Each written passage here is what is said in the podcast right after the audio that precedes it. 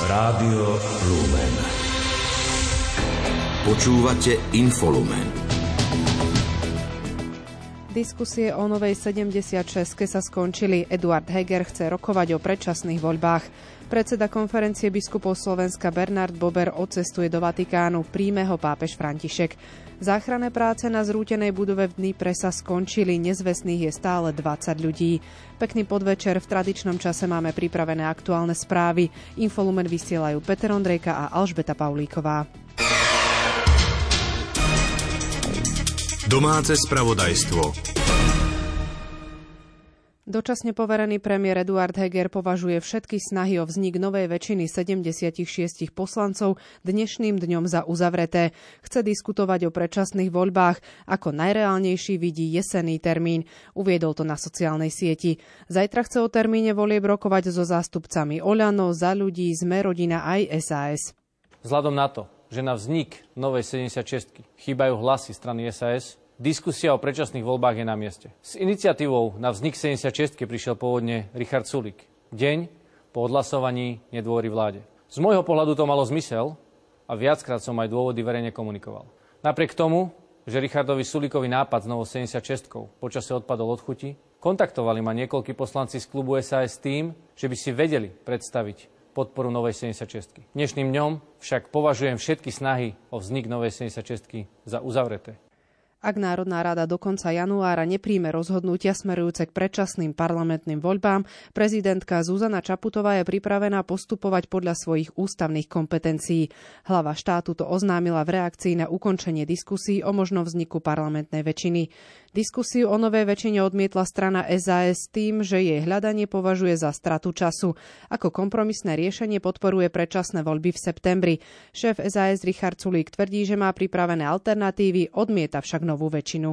Boli sme oslovení premiérom demisí Eduardom Hegerom o hľadaní tzv. novej 76 ale musím povedať, že toto hľadanie je skôr, respektíve táto 76 je skôr chiméra ani len celý poslanecký klub Olano nie je ochotný podporiť novú vládu Eduarda Hegera. Po druhé, celý poslanecký klub Sme rodina nie je ochotný podporiť vládu Eduarda Hegera, ktorá by dovládla až do februára 24, teda do termínu riadnych volieb. A po tretie, tá 76, ktorá by vznikla, musí byť ešte aj akceptovaná prezidentkou, čo tiež nie je úplná samozrejmosť. A preto konštatujem, že nie je o čom rokovať. Aj podpredseda SAS Branislav Gröling si myslí, že je na mieste začať sa vážne zaoberať predčasnými voľbami. Ľudia by sa podľa neho mali na novo rozhodnúť. Diskusia o predčasných voľbách je v tejto situácii absolútne legitímna. Karty by mali byť rozdané na novo a jednotlivé strany by mali dostať možnosť opätovne zabojovať o dôveru voličov. Podpora 76 s tými istými ľuďmi a Igorom Matovičom ako šéfom Olano je len a len podceňovanie schopnosti občanov správne sa rozhodnúť. Hnutie sme rodina je ochotné podporiť septembrový termín predčasných volieb, naďalej však preferuje voľby v júni. Vyhlásil to predseda hnutia Boris Kolár s tým, že je potrebné nájsť kompromis. My sme za júnové voľby čo najskôr, aby sme vyviedli krajinu von a konečne mohla prísť vláda, ktorá bude mať plné kompetencie a bude mať dôveru občanov. Ale sme ochotní pristúpiť aj na kompromis, že by to mohol byť ten september, keď e, sa väčšinoví partnery dohodnú, že je to možné urobiť len v septembri. Nebudeme sa hádzať o zem, budeme s tým súhlasiť. Predseda sme rodina zároveň konzultuje s lídrami všetkých parlamentných politických strán o prijatí ústavného zákona a skrátení volebného obdobia. Lídrov požiadala, aby rokovania viedli dôstojne, nevybíjali si na tom politický kapitál a nerobili z toho cirkus.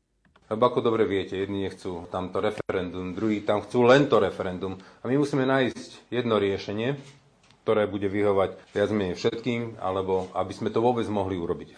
Šéfka strany za ľudí Veronika Remišová reagovala, že opozičná SAS sa ukázala ako nepoužiteľný partner s hlbokou stopou deštrukcie.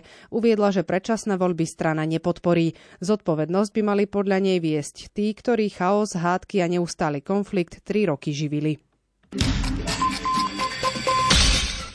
Ministerstvo práce v decembri pomohlo poskytovateľom sociálnych služieb, predovšetkým zariadeniam sociálnych služieb, zaplatiť zvýšené faktúry za energie. V zime vyplatili 720 zariadeniam dotáciu na inflačnú pomoc v sume viac ako 17,5 milióna eur. Dotáciou pomohli aj zariadeniam starostlivosti o deti do troch rokov, teda jasliam. Informoval o tom dočasne poverený minister práce Milan Krajniak. Ako viete, čo sa týka cien energií pre domácnosti, tie boli zastropované. Toto zastropovanie funguje, ale popri tom sme vedeli, že desiatky tisíc klientov našich občanov fungujú v zariadeniach sociálnych služieb a chceli sme ich ochrániť pred tým, čo príde. Práve preto, že sme nad tým rozmýšľali vopred, tak teraz môžem povedať, že tak ako čo sa týka pandemickej pomoci, bola prvá pomoc hodnotená v podstate skoro všetkými ako najlepšia, tá, ktorá bola poskytnutá z tohto ministerstva. Tak dúfam, že podobne, keď budeme vyhodnocovať tú pomoc s energiám, bude vyhodnotená aj pomoc zariadeniam sociálnych služieb v súvislosti s cenami energií. Do konca decembra rezort práce tak pomohol mestám, obciam a vyšším územným celkom, teda verejným poskytovateľom sociálnych služieb, sumou o niečo viac ako 11 miliónov eur. Neverejným poskytovateľom pomohli sumou takmer 6,5 milióna eur. Vyplatenú dotáciu môžu poskytovateľia využiť do konca marca. Táto naša pomoc bola rýchla, účinná, efektívna, transparentná, predvídateľná. A najmä už v decembri minulého roku bola vyplatená to znamená, my sme chceli, aby mali istotu zariadenia sociálnych služieb a aby dostali túto pomoc vopred. Už v decembri sme vyplatili takmer 18 miliónov eur. Všetko sú to už vyplatené peniaze. Krátko z domova. Podpredseda SAS a ex-minister školstva Branislav Gröling vyzýva ministerstvo školstva, aby začalo konať v súvislosti s informáciami o zálohových faktúrach na energie, ktoré chodia v týchto dňoch školám. Poukázal na to, že školy čakajú už dva týždne na informácie, čo majú robiť. Dočasne poverený minister Jan Horecký reagoval, že rokovania o spôsobe uhrádzania vysokých faktúr sa ešte stále vedú. Spresnil, že s dotknutými partnermi hľadajú mechanizmus, ktorý by bol pre školy a školské zariadenia najjednoduchší jednoduchší. Pavel Majko ostáva riaditeľom správy Tatranského národného parku. Do funkcie ho vymenoval dočasne poverený minister životného prostredia Ján Budaj. Dodal, že na správe parku prebehol opakovaný audit. Počas sobotného referenda dostane volič jeden hlasovací lístok s referendovou otázkou, kde zakruškuje odpoveď áno alebo nie. Zakruškovať môže len jednu odpoveď, inak je lístok neplatný.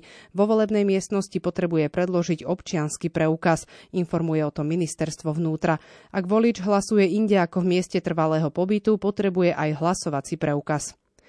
Mandát poslanca Národnej rady by nemusel zanikať v prípade, ak poslanec čerpá materskú alebo otcovskú dovolenku. Malo by ísť len o neuplatňovanie mandátu, tak ako je to v prípade vymenovania za člena vlády. Navrhujú to Vladimíra Marcinková, Marian Vyskupič a Vladimír Ledecký z SAS.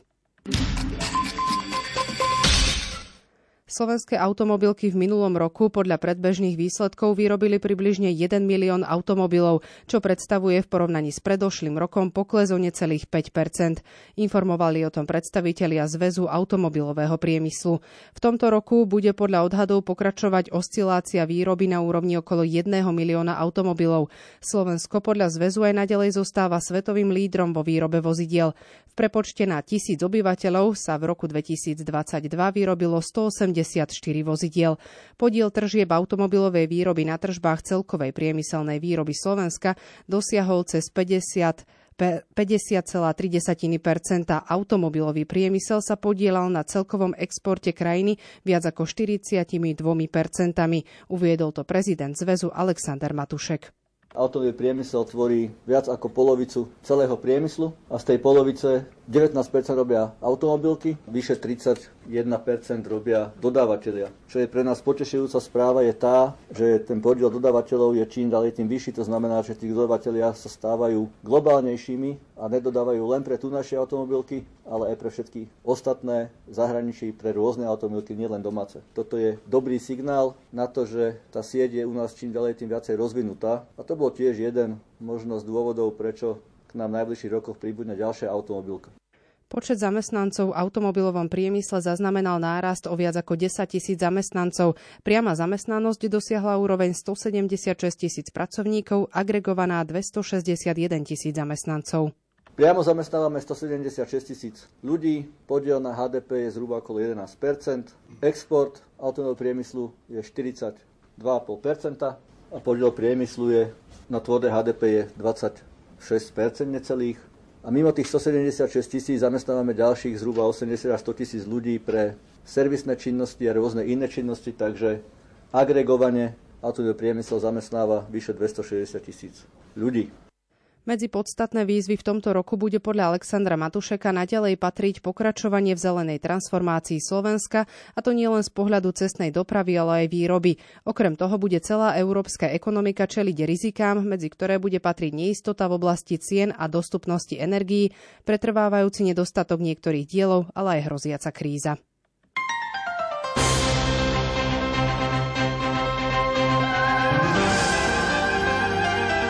Cirkvi. Svetý otec František príjme v sobotu vo Vatikáne predsedu konferencie biskupov Slovenska Bernarda Bobera. Košický arcibiskup ho navštívi v sprievode nitrianského biskupa Viliama Judáka.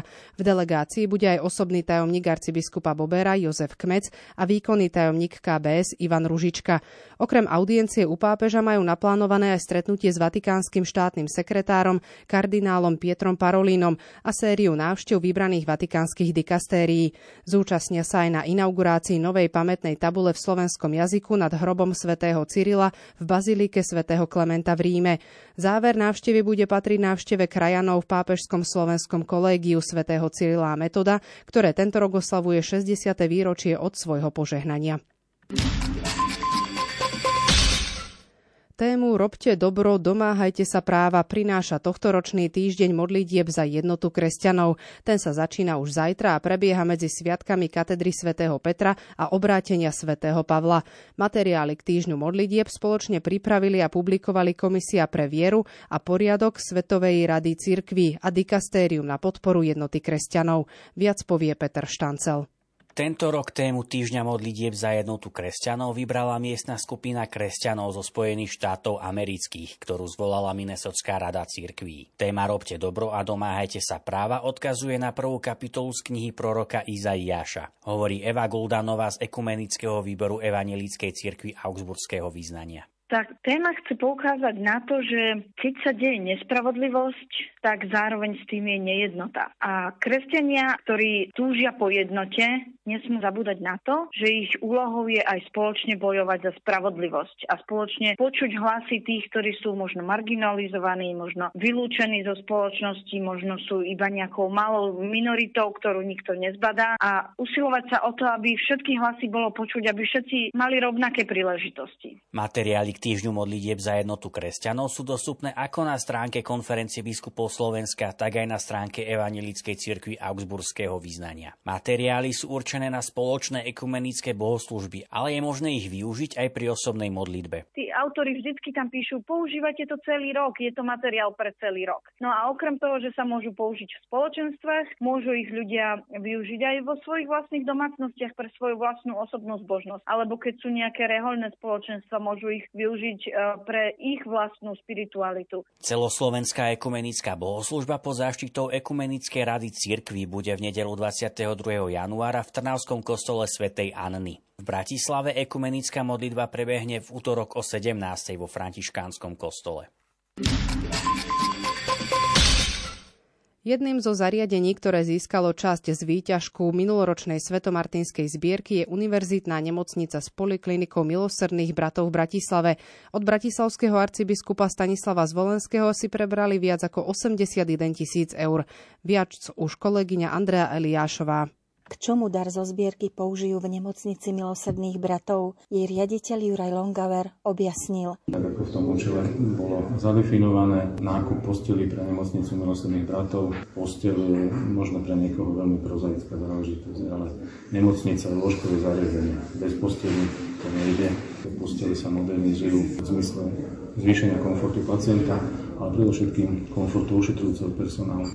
Riaditeľ majetkovej správy Rehole milosrdných bratov, ktorá nemocnicu prevádzkuje, Michal Tinák, doplnil. Dôležitá vec je v tom, že ľudia si na nás spomenuli, že máme dôveru, že robíme zodpovedne s láskou, starostlivo nesúc charizmu milosrdných bratov dopredu. Že ľudia to vnímajú a preto mali otvorené srdce aj otvorené dlane. Určite to vrátime svojou prácou. Bratislavský arcibiskup Stanislav Zvolenský prijal tým pápežských misijných diel na Slovensku. Stretnutie sa nieslo v duchu misijnej spolupráce cirkvy, ktorá pôsobí na celom svete, vďaka čomu sa môžeme vzájomne inšpirovať. Tým misijných diel informoval o svojej službe pre misie. Popri predstavení projektu adopcie bohoslovcov si arcibiskup vypočul aj slovenskú hymnu a koledu, ktoré naspievali seminaristi v Beníne. Tým takisto predstavil misijné zrnká, ktoré vytvorili modlitbovú sieť detí po celom Slovensku, zameranú na modlitbu ruženca. Doteraz vzniklo celkovo 431 detských skupiniek, zapája sa do nich vyše 3800 detí. V rámci projektu Omša ako dar venoval tým pápežských misijných diel arcibiskupovi novénu deviatich svetých omší, ktorá bude za jeho službu v cirkvi, za jeho rodinu a zdravie odslúžená v Rwande. Správy zo sveta.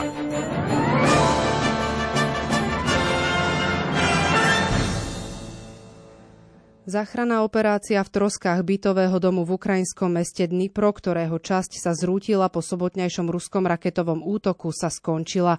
Oznámilo to ukrajinské ministerstvo obrany s tým, že nezvestných je stále 20 ľudí. Počet obetí stúpol na najmenej 44, uviedol to tamojší primátor Boris Filatov. Po kontroverzných výrokoch v súvislosti s týmto útokom odstúpil z funkcie poradca ukrajinského prezidenta Oleksi Arestovič. Spočiatku tvrdil, že ruskú raketu v Dnipre zostrelila ukrajinská protivzdušná obrana. Viac informácií má Julia Kavecká. Primátor Dnipra Boris Filatov o zvýšení počtu obetí informoval na sociálnych sieťach bez uvedenia veku troch ďalších obetí, tela ktorých najnovšie objavili. Šéf kancelárie ukrajinského prezidenta Kirilo Timošenko predtým informoval, že záchranári našli telo jedného dieťaťa. 25 ľudí je stále nezvestných. Ukrajinský prezident Volodymyr Zelenský označil útok Moskvy na Dnipro za vojenský zločin. Vo svojom pravidelnom videoposolstve zároveň prislúbil, že jeho páchateľov privedie pred spravodlivosť. Po kontroverzných vyjadreniach o útoku dnes ráno podal demisiu poradca ukrajinského prezidenta Oleksi Arestovič. Ten spočiatku tvrdil, že ruskú raketu KH-22 vystrelenú na Dnipro zostrelila ukrajinská protivzdušná obrana. Týchto slov sa podľa Sky News rýchlo chytila ruská propaganda, ktorá sa snažila tvrdiť, že bytovku v Dnipre zasiahla raketa ukrajinskej obrany. Arestovič neskôr uviedol, že ukrajinské sily nedokážu zostreliť taký typ rakety, ako Rusko vystrelilo na Dnipro a za svoje predchádzajúce predchádzajúce vyhlásenie sa ospravedlnil. Na platforme Telegram dodal, že svojou rezignáciou chcel poskytnúť príklad slušnej reakcie na vlastné zlyhania. Povedal, že po fundamentálnej chybe nasleduje odchod. Novým nemeckým ministrom obrany sa stane doterajší dolnosaský minister vnútra Boris Pistorius. Vyhlásil to nemecký kancelár Olaf Scholz.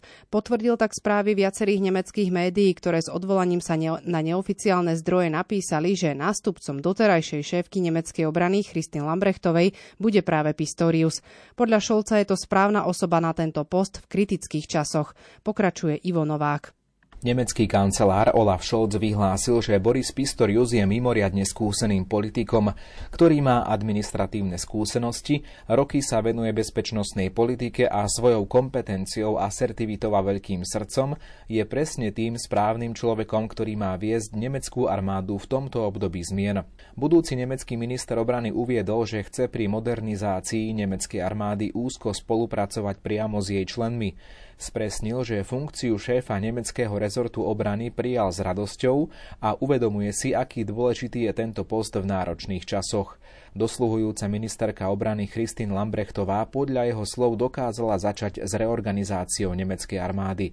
Ako uvádzajú nemecké médiá, 62-ročný Pistorius strávil celú svoju politickú kariéru v Dolnom Sasku, avšak už dlhšie sa s ním počítalo aj na spolkovej úrovni. Krajinským ministrom vnútra je už 10 rokov. Ako píše Der Spiegel, Pistorius bol v roku 2017 členom tieňového kabinetu vtedajšieho kandidáta na kancelára Martina Šulca a mal na starosti vnútornú bezpečnosť. Prokuratúra z belgického mesta Charleroi neplánuje nikoho stíhať za smrť slovenského občana Jozefa Chovanca. Podľa stanoviska prokuratúry príslušníci letiskovej polície a privolaní zdravotníci za smrť podnikateľa nenesú zodpovednosť. Advokát vdovy po Chovancovi toto stanovisko považuje za nepochopiteľné a dúfa, že členov letiskovej polície napokon postavia pred súd. Europoslankyňa Miriam Lexman reagovala, že je neakceptovateľné, že belgická prokuratúra zverejnila stanovisko, z ktorého nevyplýva žiadna trestnoprávna zodpovednosť za brutálne správanie policajtov. Minulý týždeň som o prípade tragickej smrti Jozefa Chovanca osobne hovorila s ministrom spravodlivosti Williamom Karasom, ktorý v tomto ohľade koná a belgickú stranu požiadal o ďalšie nevyhnutné expertízne úkony.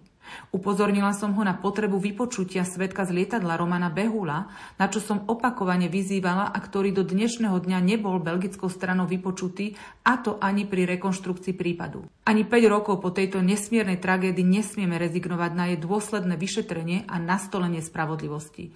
A preto sa prípadu aj naďalej intenzívne venujem. Ministerstvo zahraničných vecí navrhuje, aby belgické úrady vykonali v prípade smrti slovenského občana Jozefa Chovanca ďalšie vyšetrovacie úkony. Závery belgickej prokuratúry nenavrhnúť trestne stíhať žiadne osoby nie sú podľa nášho ministerstva definitívne. Slovenskú žiadosť posúdi vyšetrovacia súdkyňa. Rezort dodal, že v prípade nepriaznivého rozhodnutia je možné podať odvolanie. Krátko zo sveta. Šéf Medzinárodnej agentúry pre atómovú energiu Rafael Grossi navštívil juhoukrajinskú atómovú elektráreň v Mikolajivskej oblasti pri príležitosti ustanovenia permanentnej misie pracovníkov agentúry vo všetkých ukrajinských jadrových elektrárniach. Na Twitteri napísal, že nad juhoukrajinskou elektrárňou už veje vlajka agentúry. Počas prebiehajúceho konfliktu tu chcú zaistiť atómovú bezpečnosť. Predsedníčka Európskej komisie Ursula von der Leyenová prislúbila, že Európska únia nepoľaví v podpore Ukrajiny. Uviedla to v príhovore na Svetovom ekonomickom fóre vo švajčiarskom Davose. Spresnila, že únia bude pomáhať pri obnovení dodávok elektríny, kúrenia a vody a tiež pripravovať dlhodobú rekonštrukciu. Tiež uviedla, že únia poskytla Kievu prvé 3 miliardy eur z úverového programu v celkovej výške 18 miliard eur. Rusko musí prestať verbovať Srbov do bojov na Ukrajine, vyhlásil to srbský prezident Aleksandar Vučič. Dodal, že Srbsko je jediná krajina v Európe, ktorá na Rusko neuvalila sankcie a upozornil, že účasť vo Wagnerovej skupine je porušením srbských zákonov. Podľa Kieva bolo na Ukrajine od začiatku ruskej invázie zabitých už viac než 9 tisíc civilistov, vrátane 453 detí. V Davose to uviedol šéf kancelárie ukrajinského prezidenta Andri Jermak. Spresnil, že zaznamenali viac ako 80 tisíc zločinov spáchaných ruskými útočníkmi a voči každému zločincovi bude vyvodená zodpovednosť. Pripomenul, že Ukrajina požaduje vytvorenie špeciálneho medzinárodného tribunálu, ktorý by súdil ruských politických lídrov. V Minsku sa začal súdny proces proti líderke bieloruskej opozície Sviatlany Cichanovskej. Političku súdia v neprítomnosti, keďže dlhodobo žije v exile. Pred súdom čali množstvu obvinení vrátane vlasti zrady z prisahania zameraného na uchopenie moci, ako aj vytvorenia a vedenia extremistickej organizácie. Cichanovská súdny proces označila za frašku a uviedla, že jej pred začiatkom pojednávania nebol umožnený prístup k súdnym dokumentom.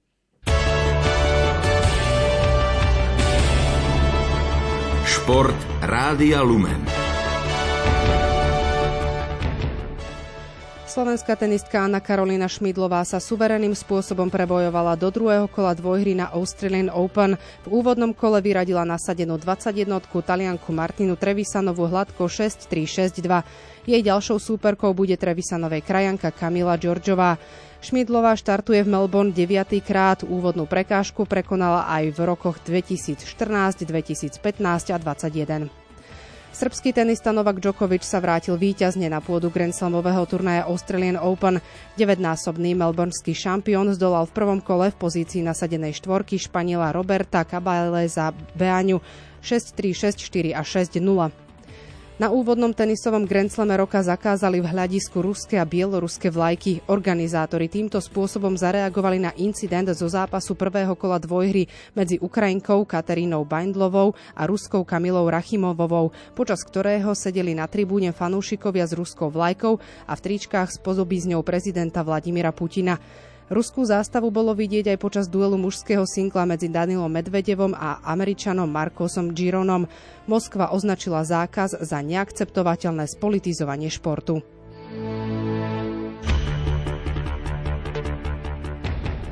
Slovenský hokejista Tomáš Tatar rozhodol v zámorskej NHL o triumfe New Jersey na lade San Jose. V nájazdoch skóroval ako jediný a zariadil extra bod pre hostí po výsledku 4-3. Brankár Jaroslav Halák priviedol, priviedol New York Rangers k víťazstvu 3-1 v Kolumbuse, keď predviedol 24 zákrokov a zaznamenal svoje štvrté víťazstvo za sebou, piaté v sezóne. Obranca Erik Černák pomohol asistenciou k výhre Tampa Bay na lade Sietlu 4-1. Pre Černáka to bol 9. bod v prebiehajúcej sezóne Profiligy. Jeho tým uspel štvrtýkrát za sebou. Washington s obrancom Martinom Fehervárim vydrel víťazstvo 4-3 po predlžení na lade New Yorku Islanders. Fehervári odohral skoro 18 minút, pripísal si dva mínusové body, jednu strelu a až 9 bodyčekov. Calgary prehralo na lade Nashville 1-2, útočník Adam Ružička s minutážou 7.50 sa v drese hostí do bodovania nezapísal.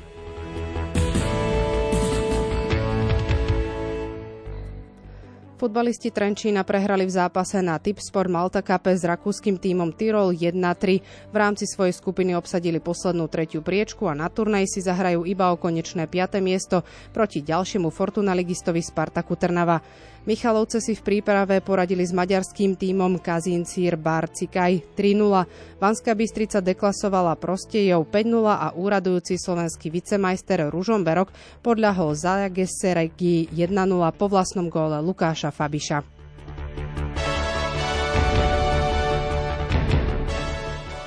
Slovenský motocyklový pretekár Štefan Svitko sa vrátil domov z Rally Dakar, kde obhájil 12. miesto z minulého roka.